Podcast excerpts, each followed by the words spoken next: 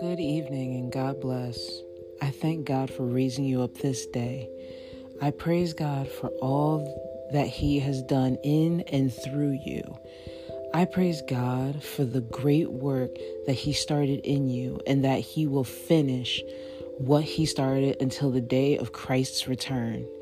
Philippians 1 6 says, Being confident of this, that he who began a good work in you will carry it on to completion until the day of Christ Jesus.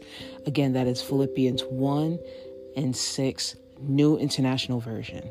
I know for me, that is a phenomenal reminder of how great our God is. There are there are also mighty works He has planned for you to do, and I am grateful for the heart He gave you to do them in, in His name. For we are God's handiwork, created in Christ Jesus to do His works, which God prepared in advance for us to do. That is Ephesians chapter 2 verse 10 New International Version. In order to realize any plans that God has for us and see it come to fruition, we must first humble ourselves. Humble yourselves, therefore, under God's mighty hand, that he may lift you up in due time. That is First Peter chapter 5 verse 6 New International Version. As we are children of God, chosen and dearly loved, we are to put on the same characteristics as our Lord and Savior, Jesus Christ. Therefore, as God's chosen people, holy and dearly loved, clothe yourselves with compassion, kindness, humility, gentleness, and patience. That's Colossians chapter 3, verse 12, New International Version.